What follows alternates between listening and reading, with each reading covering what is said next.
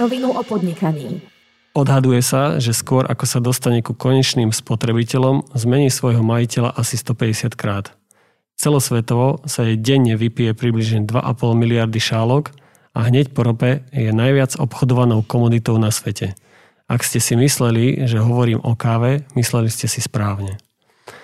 A keďže dobrá káva patrí k dobrému biznisu a my v našom podnikateľskom podcaste máme kávu veľmi radi, rozhodli sme sa, že vám prinesieme malú minisériu o tejto skvelej komodite. Ak by som vám mal približiť e, túto minisériu, tak poviem, že v prvej časti si prejdeme, aká je cesta kávy, ako sa káva z toho malého zrnka dostane až ku vám, ako zákazníkovi. Povieme si, aké je to podnikať spoza baru a tiež, aké je to preraziť s kávou vo svete a získať za mm, praženie kávy svetové ocenenia. Na úvod ale máme ešte jedno mm, super prekvapenie. My s chalami sme traja moderátori a um, už v minulej epizóde sme sa zbavili, že by sme mali medzi seba privítať alebo teda pozývať viac žien. No tak my sme na to išli hneď trošku inač a rozhodli sme sa, že nezavoláme ako hostia ženu, ale ako moderátora ženu. Takže vítaj Katka. Katka je naša kolegyňa, preto nás to ešte o to viac teší. Ďakujem Peťo veľmi eh, za takéto milé privítanie. Takže moje meno je Katka Vaterková a už to bude rok, alebo teda bol to rok vo februári, čo som e, stabilným členom týmu na rovinu. E, no doteraz boli mojimi nástrojmi počítač a nejaké tie grafické programy, takže nástroj som vymenila za mikrofón a dosť bolo o mne. Ja by som veľmi rada medzi nami privítala dnešného hostia, ktorým je Matej Hamran. Matej, vitaj. Matej je z pražiarne Spaceship Roastery. A my by sme sa Matej radi dozvedeli, že kto je Matej Hamran, aká bola jeho cesta uh, ku káve, ako si sa vôbec dostal k takémuto biznis nápadu, že ako vlastne uh, si založiť pražiareň a tak ďalej. Takže Matej, predstav sa, kto je Matej Hamran? Takže ahojte. Ahoj. Uh, volám sa Matej a teda som majiteľom Spaceship Roastery. Neskôr si teda povieme, že ako som sa k tomu dostal. Okrem iného sa venujem športu, hlavne behu a ultrabehu, čo sú vlastne vzdialenosti viac ako maratón, behávajú sa to najmä v prírode. Okrem toho rád bicyklujem alebo si zahrám basketbal. Mimo toho sa venujem aj strave. Už pár rokov experimentujem s rastlinnou stravou. Okrem iného organizujem podujatia, či už kávové, alebo športové, alebo kultúrne. A to je asi tak všetko o mne. Dobre, Mati, mňa zaujalo hneď, že um, svoj, svoju firmu si pomenoval Spaceship. Prečo práve Spaceship? Keď, okay. sa, keď sa jedná o kávu. Áno, čiže Spaceship má také dve paralely a prvou z nich je, že Urbanovo je takou mekkou vesmíru na, na Slovensku E, máme v Hurbanové hvezdáreň aj observatórium, myslím si, že najstaršie observatórium v Európe, ak e, ma pamäť neklame. A Hurbanovo je tým známe, že sa už dlhé roky, 10 ročia a možno, že aj storočia e, venuje, venujú ľudia v Hurbanové hviezdam a výskumu vesmíru. A my sme si pražiareň založili priamo v Hurbanove, keďže som z Hurbanova. A druhou paralelou je vlastne to, že Svet kávy je obrovský a my by sme chceli byť tou raketou, čiže tým spaceshipom po anglicky, ktorá sprevádza ľudí a teda našich zákazníkov tým širokým vesmírom výberovej kávy. Neviem, či sme to explicitne spomenuli, alebo či si to spomínal, ale vy teda pražíte výberovú kávu, je tak? Možno, že medzi našimi poslucháčmi sa nachádza niekto, komu je ten termín známy, ale nevie si úplne predstaviť, že čo je to tá výberová káva, prípadne aký je rozdiel medzi výberovou kávou alebo kávou komoditnou, ktorú nájdeme klasicky v obchodoch. Takže Matej, ja by som ťa poprosila, aby si nám teda povedal, že čo je to výberová káva. Tak uh, to je veľmi dôležité podotknúť, že sme pražiareň výberovej kávy. A teda výberová káva je taká káva, ktorá je to veľmi jednoducho identifikovateľné. Zoberiete si v obchode alebo v kaviarni balík kávy a vždy na, no, vždy na ňom nájdete krajinu a buď farmu, farmára, meno farmára alebo spracovateľskú stanicu, odkiaľ tá káva pochádza a hlavne, veľmi dôležité, na zadnej strane nájdete dátum praženia. A, a výberová káva je vlastne o tom, že potom ako sa káva spracuje v spracovateľských staniciach v producentských krajinách, tak je hodnotená na nejakej stupnici na základe nejakých faktorov. A výberová káva je taká káva, ktorá je hodnotená 84 a viac bodmi na tej stupnici. Kto prosím ťa hodnotí tú kávu? Kto udeluje tie body? Niekedy môžete vidieť tie body uvedené aj na balíčkoch kávy, ale to je skôr hodnotenie tou danou pražiarňou. Čiže to je len také nie úplne oficiálne hodnotenie.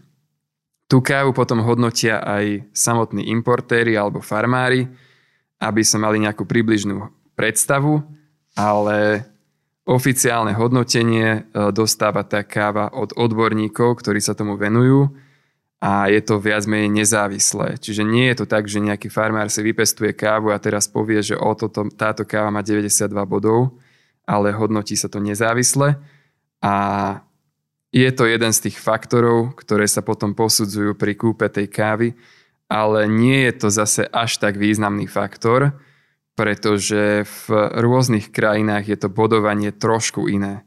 Napríklad v Brazílii, ktorý, ktorá je najväčším importérom kávy na svete, čiže e, najviac kávy vyváža a napríklad v malej krajine ako je Honduras alebo El Salvador sa to hodnotí zase trošku ináč, pretože tie objemy kávy sú úplne iné. A prosím ťa, hodnotí sa, hodnotí sa ešte surová káva alebo už upražená káva? Hodnotí sa surová káva, pretože hodnotí sa to, ako tá káva bola vypestovaná. Pretože v tom ďalšom procese, ak je tá káva vypestovaná správne, mm. tak v tom ďalšom procese ju viac menej už môžeme len viac pokaziť. Aha. Mm, pražiar hľadá ten profil, ktorým čo najmenej pokazí tú kávu v odzovkách, čiže pražiar sa snaží zachovať to, čo v tej káve je, to, čo v tej surovine, v surovom stave už bolo, z, prirodzene, z pôdy, z ovzdušia, z nadmorskej výšky, z tej lokality. A to isté robia aj v kaviarniach. Keď už majú nejakú surovinu, tak sa ju snažia čo najlepšie v rámci jej možností pripraviť. Čiže ty ju už nevieš nejako zlepšiť, ty ju už vieš len zhoršiť, alebo ju pripraviť tak, ako sa najlepšie dá.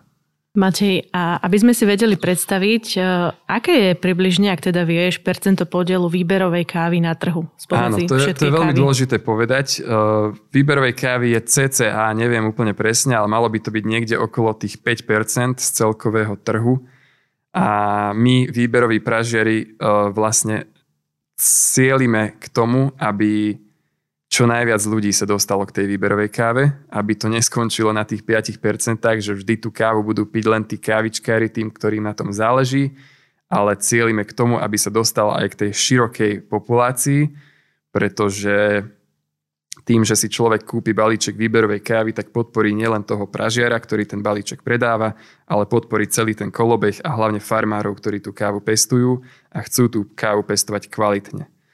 A oceníme tým pádom prácu tých farmárov v krajinách pestovateľských. Sú aj nejaké rozdiely v náklade na výrobu takejto výberovej kávy oproti klasickej? Uh, samozrejme. Uh, výberové pražiarne pracujú, keď sa bavíme o pražiarniach, tak uh, rozdiely v náklade sú samozrejme v každom kroku, ale keď sa bavíme čisto o pražení, tak Obalový materiál stojí úplne iné peniaze pri výberovej káve. E, etikety v malom množstve. Napríklad teraz máme limitku, z ktorej je len menej ako 100 kusov balíkov, čiže tá etiketa bude stať určite menej, e, určite viac na jeden kus ako komoditná káva, ktorá robí v miliónoch kusoch. A tie etikety sa nemenia. Napríklad teraz máme tú limitku, ktorú robíme v spolupráci s grafikom, tak to je zase uh, s mojim kamarátom, to je zase o niečom inom. A samozrejme náklady na kávu, na surovinu, náklady na zamestnancov, keďže v malých pražiarniach väčšinou si to robia tí ľudia sami alebo majú dvoch, troch zamestnancov, čiže trošku iné sú tie náklady celkové na produkciu týchto balíkov. A nie len preto, ale aj preto stojí tá káva trošku iné peniaze ako komoditná káva. Vy ste teda malá lokálna pražiareň. Skús mi povedať, že ako si sa ty dostal k praženiu kávy? Aká bola tá tvoja cesta, že kedy si sa rozhodol, že teraz budem pražiť kávu? No, takto. Ja som už počas strednej školy uh, rozmýšľal nad tým, že chcem mať vlastné podnikanie. A robil som si taký zoznam, na ktorý som vlastne spisoval všetko možné, čomu by som sa chcel venovať. Jedným z tých e, bodov, ak teda môžem prezradiť, bolo, bol mexický street food.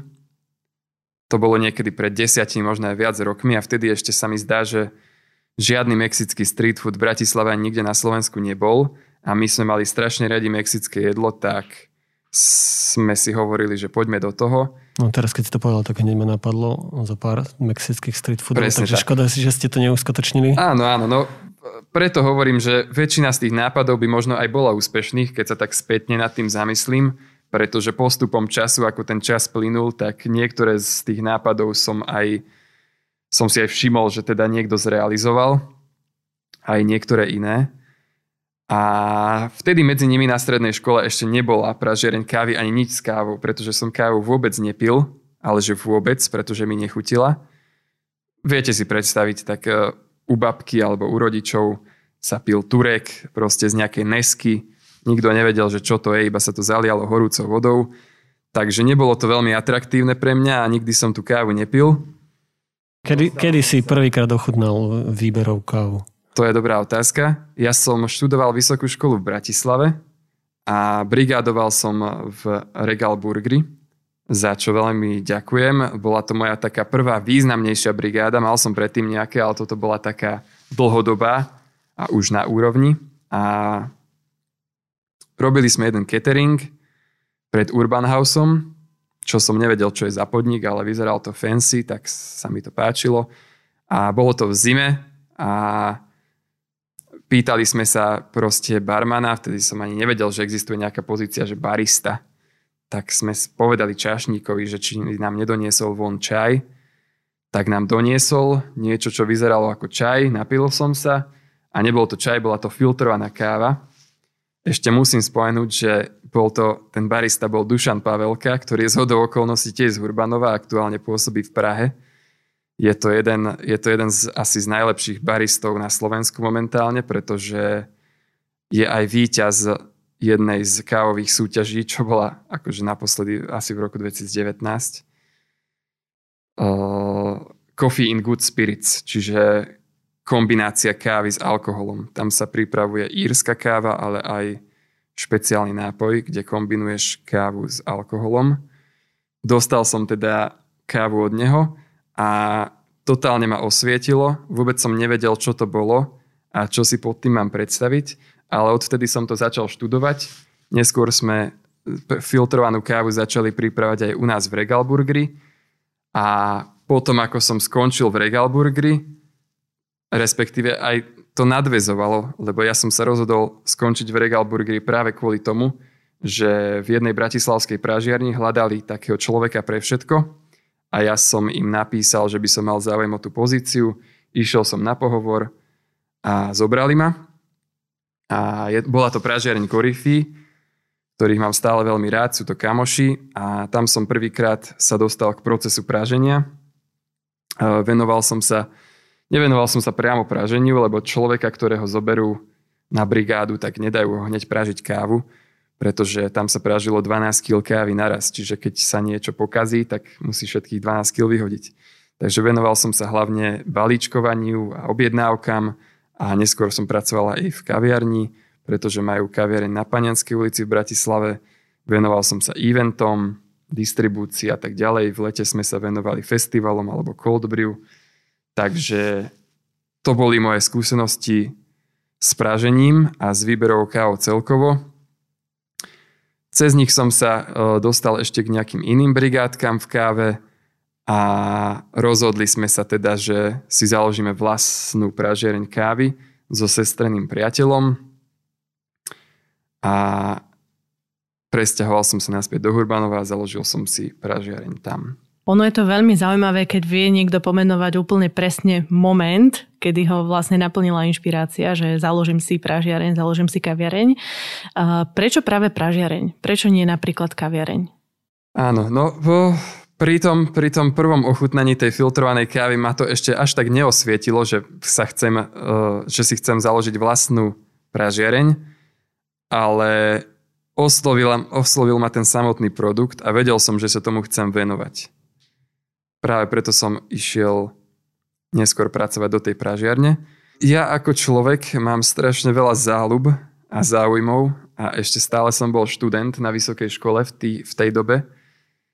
A práve preto som sa rozhodol založiť si pražiareň, lebo praža, pražiť kávu môžeš kedykoľvek, nemusíš tam byť v určitých hodinách. Keď máš kaviareň, tak mus, máš nejaké otváracie hodiny, v ktorých musíš tam byť celý čas. Pražiť kávu môžeš aj v sobotu, alebo aj v stredu o polnoci, kedykoľvek. Môžeš si to prispôsobiť ďalším, ďalším veciam, ktoré máš. To je jeden faktor a druhý faktor bol ten, že sme chceli niečo spraviť pre ten región Hurbanovo a okolie a založiť niečo tam. Čiže v, tej, v tých časoch sme ešte neboli úplne otvorení tomu, že založiť v tej lokalite kaviareň a predsa len keď máš pražiareň, tak to je jedno, kde ju máš, lokalizovanú, pretože dodávaš tú kávu do kaviarní, ktoré sú lokalizované vo veľkých mestách. Ale v tejto dobe, keď už máme úspešnú pražiareň po niekoľkých rokoch, tak aktuálne už rozmýšľame aj nad vlastnou kaviarňou. Otvorili by ste kaviarň u vás? Áno, áno, plánujeme, plánujeme. Plánujeme toto leto, dúfam, že sa nám to podarí. A už to, už to nie je len tak, že výberová kaviareň sa uživí maximálne tak v Bratislave, v Nitre a proste vo veľkých krajských mestách. Ja si myslím, a teda je niekoľko vynikajúcich príkladov, či už na Slovensku, v Čechách alebo v zahraničí, kedy sa výberová kaviareň veľmi dobre uživí aj v menšom meste alebo na okraji veľkého mesta. Poďme sa možno trošku vrátiť naspäť. Povedal si teda, že si založil pražiareň, áno. Uh, nás by ale zaujímalo, že ako prebieha ten proces, áno, lebo máte nejakých dodávateľov, čiže skúsme si tento proces rozmeniť na drobné a povedať si k tomu niečo bližšie, že ako to vlastne funguje na trhu s kávou a ako sa vlastne, uh, ako si vyberáte. OK, takže proces výberu kávy môže fungovať dvomi spôsobmi. My sa venujeme jednému z nich. Ten prvý spôsob je priamy nákup a to funguje tak, že tá pražiareň ide priamo do pestovateľskej krajiny, osloví nejakého farmára, nad, nadviažu nejaký vzťah a ono sa to volá po anglicky direct trade, po slovensky možno nejaký priamy, priamy nákup, voľný preklad. A to, je, teda... to je tak, že ty priamo ideš na tú farmu, kde káva rastie, Áno. stretneš sa s farmárom, dohodnete si nejaký, nejakú cenu Dohodnete si nejakú cenu, dohodnete si spôsob dopravy, lenže ono je nevýhoda taká, výhoda je taká, že môže, môže sa stanoviť nižšia cena a môže sa, môže sa z toho, môže z toho vzniknúť dlhodobý vzťah. Lenže problém je v tom, že je to limitované tým, že tá pražiareň musí mať veľmi veľké obraty a veľmi, veľ, veľmi veľa tej kávy musí importovať z tej krajiny. Čiže druhým spôsobom, ktorý viac menej praktizuje, by som povedal, že väčšina výberových pražiarní, či už na Slovensku alebo aj v zahraničí, a to je spôsob e, cez importérov. A importéry sú vlastne firmy, ktoré robia tento krok za nás. Čiže vlastne importér ide do tej pestovateľskej krajiny, vyberie si tam nejaké kávy od tých farmárov, ale od rôznych, nielen od jedného, ale od rôznych. Tie potom donesie v kontajneri do Európy. Samozrejme, importéry existujú aj v Amerike alebo v Ázii, ale v našom prípade do Európy. A tam má sklady, ale aj ofisy, tam tú kávu napražia a do malých pražiarní posielajú vzorky či už praženej alebo zelenej kávy a spôsobom takým, že ja ako malý pražiar si vyberiem, že chcem týchto 10 káv, pošlite mi vzorku. Kde si to vyberieš, prosím ťa, niekde na, na internete? Na ich, na ich teda zozname. Hmm. Oni mi pošlú nejaký zoznam, že aktuálne máme... Ty teda predpokladám, že už keď sa v tom orientuješ, tak vieš podľa názvu už, že čo asi Tak napríklad bude? Aktuálne, aktuálne máme v ponuke, pretože teraz máme čerstvý zber z Burundi a z Peru a z Rwandy, ak dobre viem. Čiže teraz... Takže ty už vlastne týždeň... vieš dopredu, keď takto, že odkiaľ je tá káva, že čo z toho ty dokážeš akože vyťažiť, hej? Že aký chuťový profil vieš toho napražiť? Áno. No ono je to tak, že počas celého roka máš zber z nejakých krajín. Uh-huh. Čiže teraz máme zber z týchto krajín, potom neskôr príde Etiópia na jar, Guatemala a tak ďalej a tak ďalej. V každom ročnom období je zber z iných krajín dostupný. Ja teraz tento týždeň by som mal práve vyberať od jedného dodávateľa volajú sa, že Sukafina mm-hmm. z Belgicka.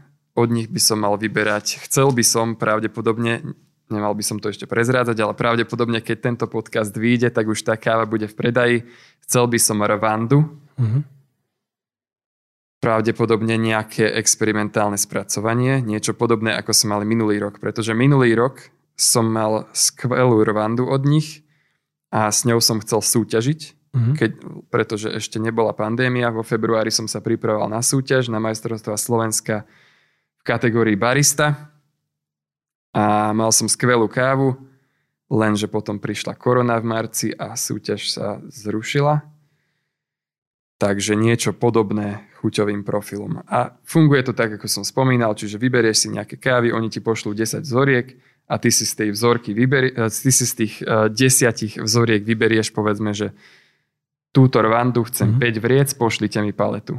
Oni ti za pár dní pošlú paletu, pošlú ti faktúru a máš to vybavené. Tam si môžeš už objednať, aké množstvo ty chceš, hej? že nie je to ako od toho dodávateľa, že musíš splňať nejaké... Od, od tých importérov to funguje väčšinou veľmi, veľmi pohodlným spôsobom a im úplne stačí, keď si objednáš jedno vrece 60 kg kávy, nemajú s tým problém ti ho poslať, len potom platíš za dodanie z tej krajiny a väčšinou, keďže sa to vozí na paletách, je to ťažké, tak sa platí za paletu, čiže rovnakú, približne rovnakú sumu za dopravu zaplatíš, keď si objednáš jedno vrece, ako keď si objednáš 10 vriec. Čiže samozrejme, že sa viac oplatí objednať 10 vriec, ale pre nás ako malé pražiarne to zase nie je až taký problém. Prípadne sa spojíme dve, tri malé pražiarne a objednáme celú paletu dvaja a potom si to rozdistribujeme už tu po Slovensku, není problém. Keď Matej spomínaš, že sa spojíte dve, tri pražiarne spolu, mňa by veľmi zaujímalo, že keďže ste taká minorita na trhu s kávou, a teda ak, ak hovoríme o výberových e,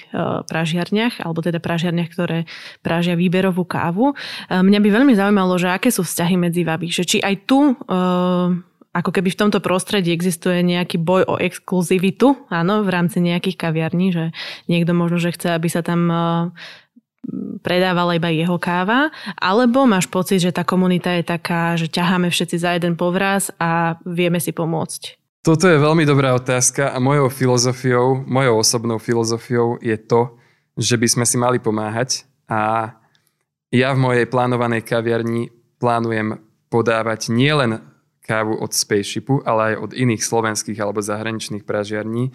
A samozrejme tú spoluprácu sa snažím udržovať aj na iných, teda na iných platformách, napríklad tou spoluprácou medzi pražiarňami pri objednávaní káv alebo pri organizovaní festivalu, ktorý organizujeme v Košiciach, možno sa k tomu dostaneme počas tohto podcastu. Čiže ja som za spoluprácu v čo najväčšom možnom uh, množstve alebo teda v najväčšej možnej miere.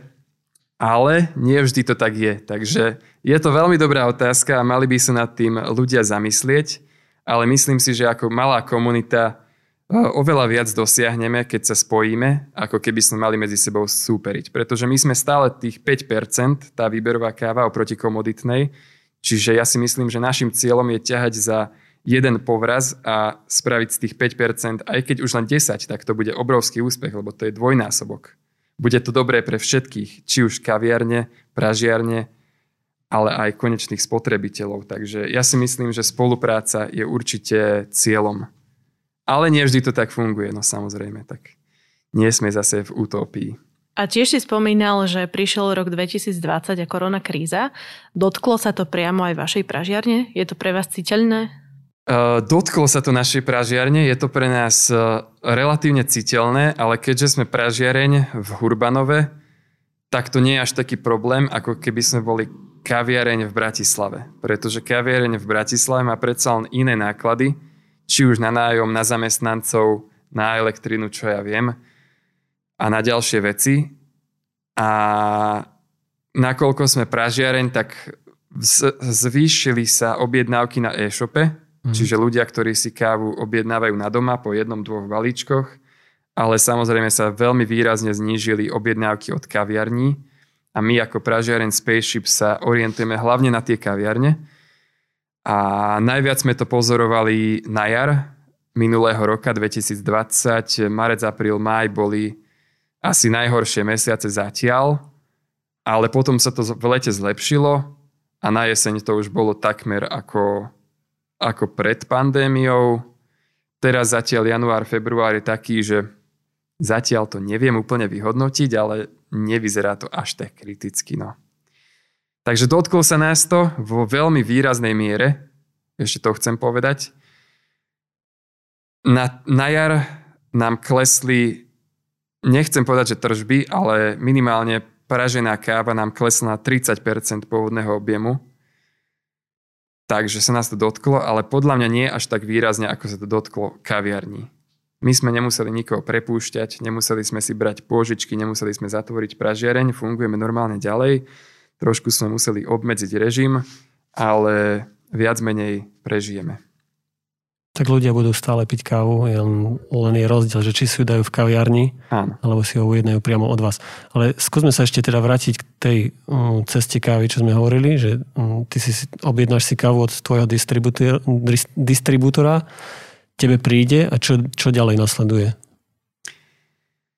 No, eh, keď si objednám tú kávu, tak nasleduje profilácia a ja sa teda snažím z tej kávy, tak ako som spomínal na začiatku, snažím sa zachovať ten profil, ktorý tá káva má. Čiže ja ako pražiar už do tej kávy neviem nič zvlášť pridať. Ja už viem tú kávu len napražiť správne. Mhm. Čo to znamená napražiť správne? No napražiť tak, že zapneš aby... E, stroj, praž... zapnem teda pražičku, zapnem stroj, a... nasypem tam kávu a po 15 minútach ju vysypem, hej. No, tak to asi v, nie je. V úvodzovkách, áno, tak to nie je. A snažím sa zachovať ten chuťový profil, ktorý už tá káva obsahuje. Čiže ja spravím niekoľko testovacích cyklov a potom prechutnávam, ako tá káva chutí pri tých rôznych profiloch a zároveň už aj keď tá káva ide do produkcie, tak si sledujem, ako tá káva postupne chutí a prípadne ešte tweakujem, nastavujem a mením ten proces práženia tak, aby chutila tak ako najlepšie, ako tá káva dokáže. Čiže napražíš si menšie vzorky a keď sa rozhodneš, že táto je tá správna, áno. tak to už napražíš vo väčšom množstve. Áno, No výhoda, výhoda nášho stroja je tá, že praží, vie napražiť, je to vlastne vzorkovacia pražička, lenže mm. je to mhm. vzorkovacia pražička, ktorá vie napražiť konzistentne 100 gramov kávy, ale aj 2,5 kg.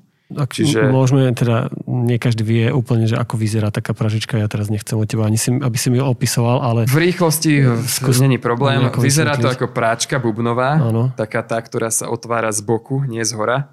A máte tam bubon, ktorý sa točí a tie kávové zrnká sa tam točia ako šaty v práčke. Uh-huh.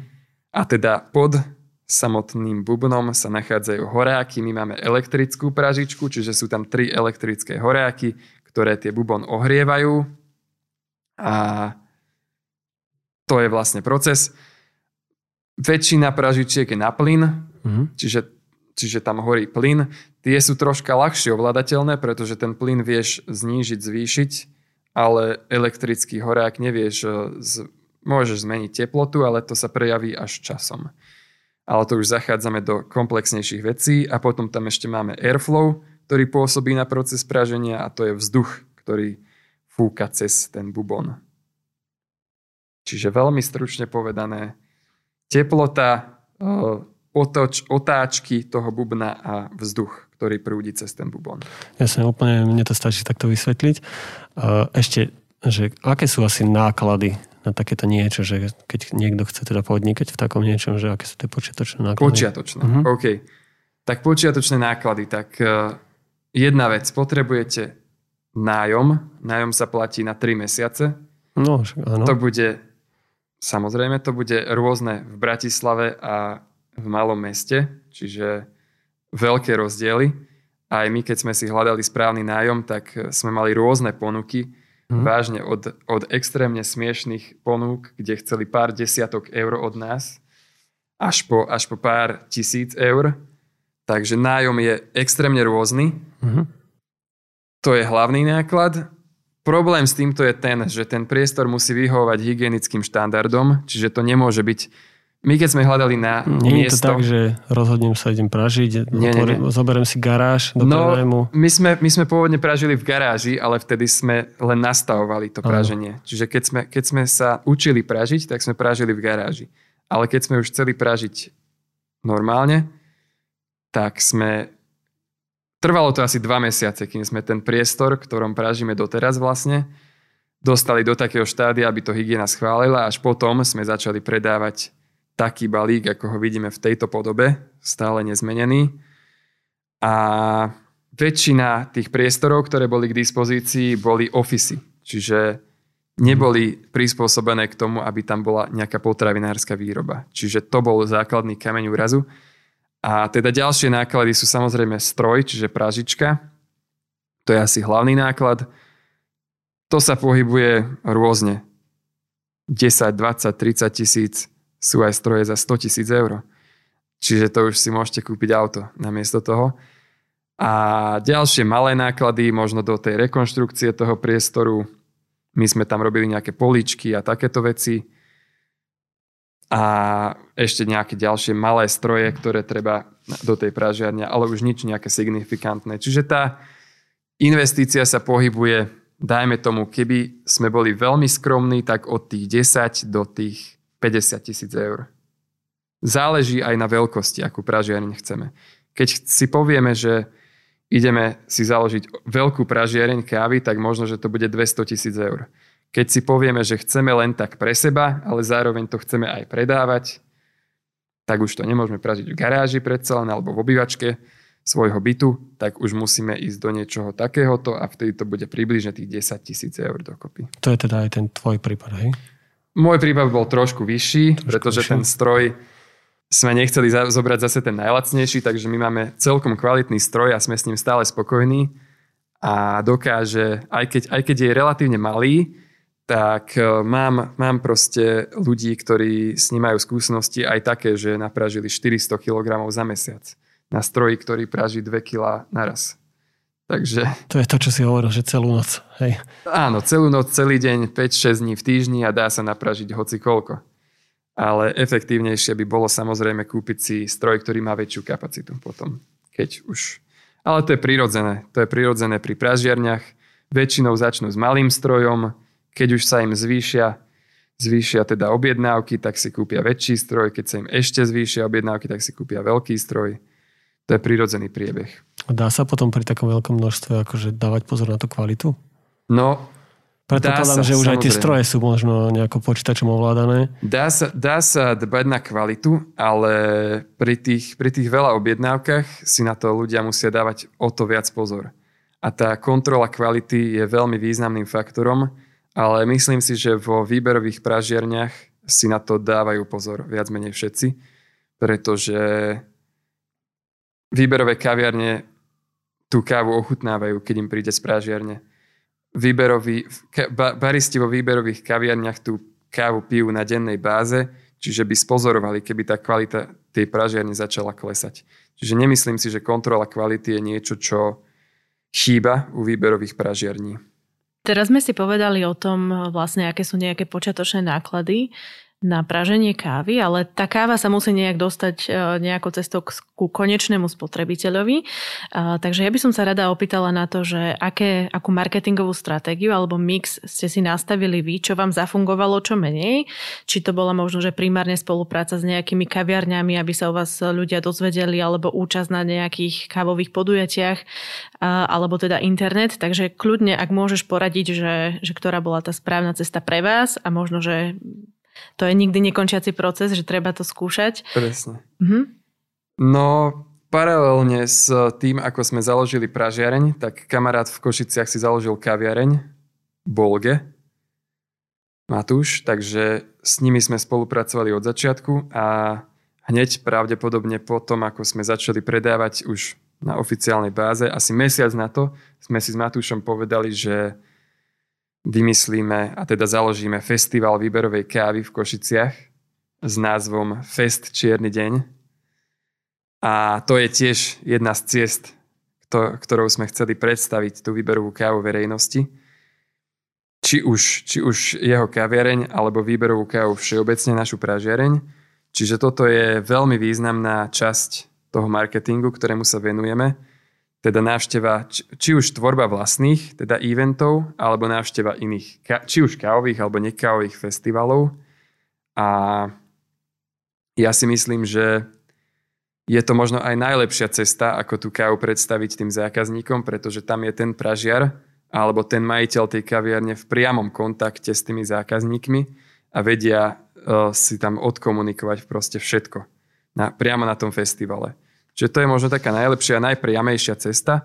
A okrem toho sme samozrejme využívali sociálne siete, hlavne Instagram už v tej dobe, ale aj samozrejme Facebook. Uh, takže sociálne siete a festivaly sú také naj, najdôležitejšie aj pre mňa a aj čo to vnímam zo skúseností. A vieš povedať, že asi aký, aký kus koláča tvorili náklady na marketing?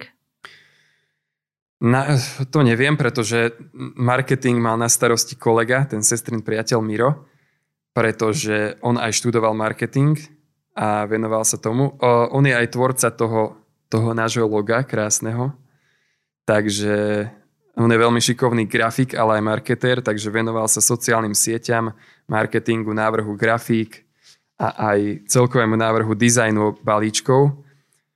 Povedzme teda, že e, som konečný spotrebiteľ, zakúpila som si kávu na vašej stránke. E, v tomto období, kedy nie je ľahká situácia aj na pracovnom trhu, mnoho ľudí trávi čas doma na home office. Vedel by si nám ty poradiť nejaké spôsoby, ako si pripraviť kávu doma, lebo predpokladáme, že možno, že nie každý má doma presostroj, nie je to, nie je to úplne bežná vec, že ako si vlastne pripraviť aj takúto výberovú kávu doma tak, aby som zachovala nejakú jej kvalitu a aby som si to vedela vychutnať. Jasné, tak uh, niekoľko vecí. Nechcem, toto je téma, na ktorú by sme vedeli diskutovať aj 3 hodiny, ale veľmi stručne. No tak výberovú kávu si vieme ako každú kávu pripraviť dvoma základnými spôsobmi. A to buď cez espresso stroj, tam máme možnosti. Automatický espresso stroj alebo manuálny. Odporúčam manuálny, ale keď sa chcete dostať... Ešte skús povedať, že čo je, čo je No, automatický, to je ten, že stlačím tlačítko presne. a vytečie mi káva? Automatický stroj je taký, na ktorý, ktorý funguje na stlačenie tlačítka. Nasypeš kávu do nejakej diery, stlačíš tlačítko, vložíš šálku a vyjde ti nejaký nápoj. Neodsudzujem, dá sa, a v dnešnej dobe práve, že aj výberoví pražiari sa zamýšľajú nad tým, ako osloviť ľudí, ktorí, ktorí proste nechcú sa venovať tej príprave kávy a sú pohodlní a chcú si iba stlačiť tlačítko a vyjde im káva. Čiže neodsudzujem.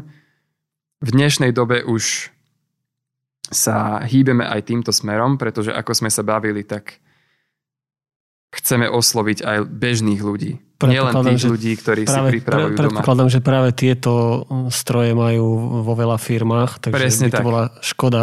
Či už, či už automatické kávary ano. alebo iné, napríklad kapsulové metódy, ano. sú veľmi rozšírené na svete a myslím si, že výberové pražiarne to vnímajú. A teda... Existuje aj výberová káva do kapsulových? Existuje. Už existuje. Strojov? Je to pomerne drahé, pretože Výberové pražiarne sa zamýšľajú samozrejme aj nad ekológiou, aby tam neboli nejaké kovové časti a tak, aby tie kapsule boli recyklovateľné. Čiže napríklad eh, viem o tom, že na Slovensku si nie som istý, pravdepodobne nie, ale v zahraničí napríklad April Coffee Roasters alebo Kolona robí skvelé kapsule a kamaráti to testovali a tá káva chutí pomerne dobre, lenže je to drahé. Stojí to viac ako 1 euro na kapsulu, čo je pomerne dosť.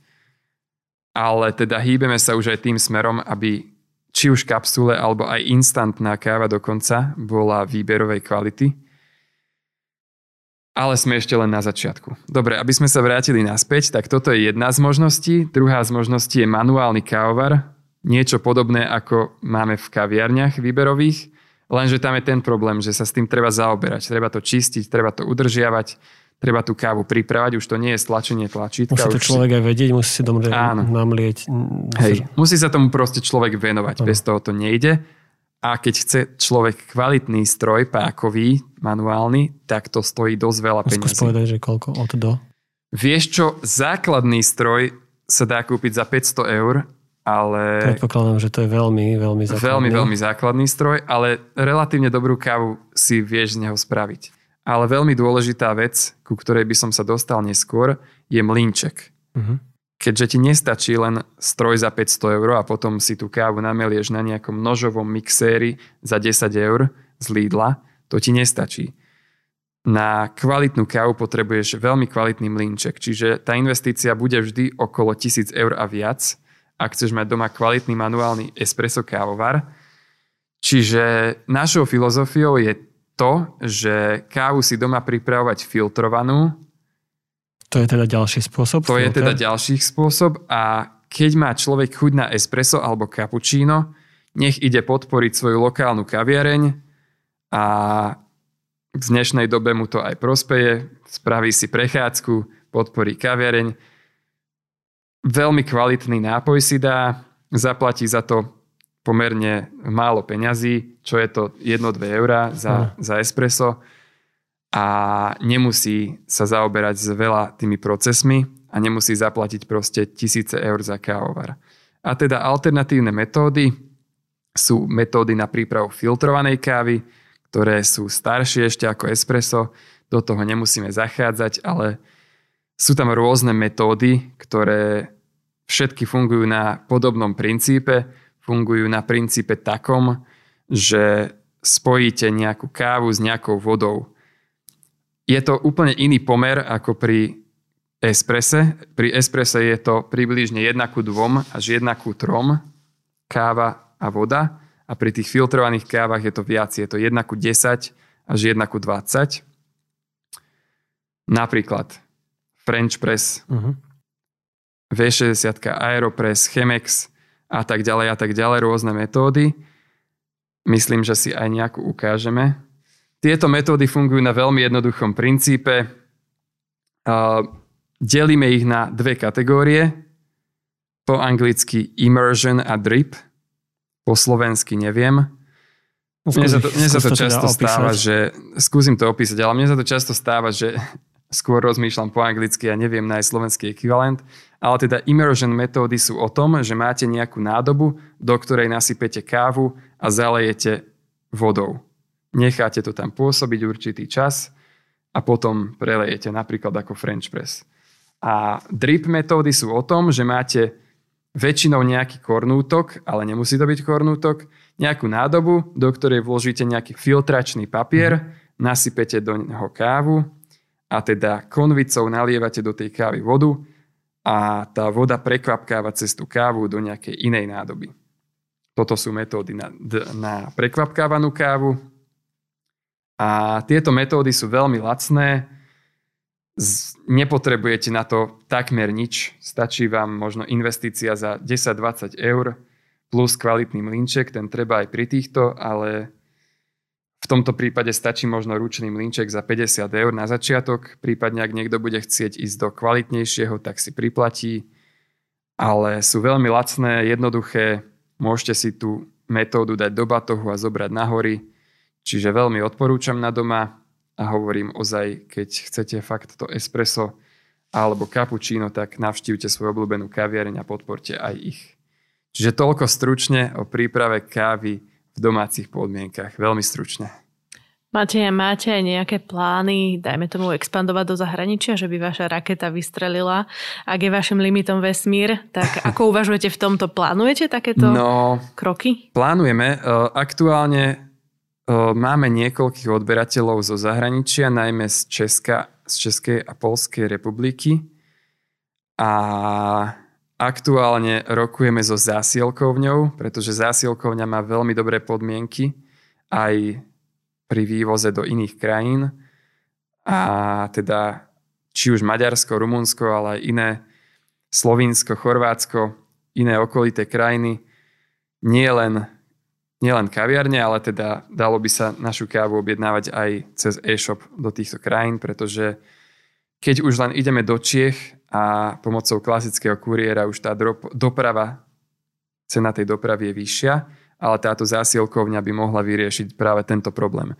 Lebo to je zase problém výberových prážiarní, to sme ani nespomenuli, že keď si chce človek napríklad z Hnúšte, poviem uh, random mesto, náhodné mesto, chce objednať jeden balík kávy, ktorý stojí povedzme 10 eur a zaplatí za dopravu 4 eurá. Tak to nie je zase veľmi výhodné, preto, je, preto sme sa práve obzerali nad tým, že ako ako zlepšíme práve toto. A myslím si, že zásilkovňa vyrieši nielen Slovensko, ale možno aj okolité krajiny a stúpne teda odber aj z okolitých krajín. Ale teda chceme, chceme ten biznis zachovať v, stále malý. Nechceme, nechceme, nemáme taký plán, že každý rok chceme zdvojnásobiť našu produkciu. Chceme si stále robiť to isté, viac menej v tých istých približne množstvách. Ako som už spomínal, organizujeme v lete rôzne eventíky a festival, fest Čierny deň a plánujeme teda kaviarničku otvoriť časom, ideálne čím skôr a chceme si to stále robiť tak, ako to robíme teraz, v takej istej kvalite, pretože takto nás to baví. Existuje aj nejaká cesta, ako organizovať eventy teraz, keď sa eventy organizovať nedajú?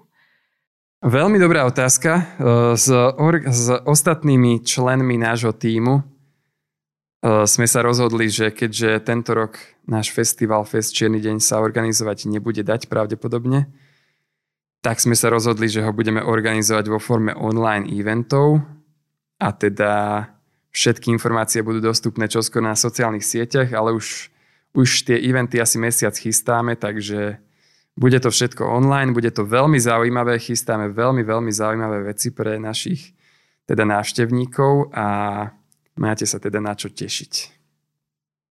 Maťo, ja som si nedávno, teda pár dní dozadu všimol na sociálnych sieťach, ma, zas, ma trafila taká, taký jeden postik od môjho zrovna kamaráta, kde držal tabuľu, kde bolo napísané, že nepite zlú kávu. Neviem, či si to videla alebo nie, ale viac, viac ľudí to zdieľalo. A on vlastne tým chcel poukázať na to, že mm, vyzvať ľudí, aby vlastne podporili práve týchto pražiarov lokálnych a teda aj tie malé kaviarne, ktoré majú výberovú kávu. Že čo si ty o tomto myslíš? Že skús teda posluchačom odkázať niečo, že, alebo teda vyzvať ich, aby tiež vás takto podporovali. Áno, videl som to a myslím si, že je to veľmi dobrá iniciatíva a ako som už spomínal, výberová káva je niečo ako každý iný produkt. Takisto ako pivo. Ľudia si už pomaly začínajú uvedomovať, že, že tým, že zaplatím vyššiu cenu, vlastne pomôžem aj tomu pivovarníkovi, aj to pivo bude oveľa kvalitnejšie.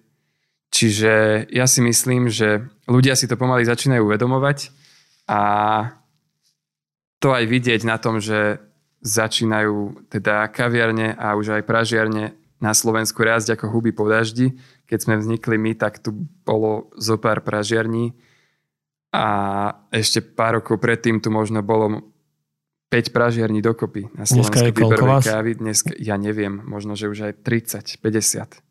Nemám to už ani spočítané, ale rastie to fakt enormným tempom a myslím si, že je to aj tým, že ľudia si začínajú proste uvedomovať tieto kvalitné produkty, že nie sú len o tej cene.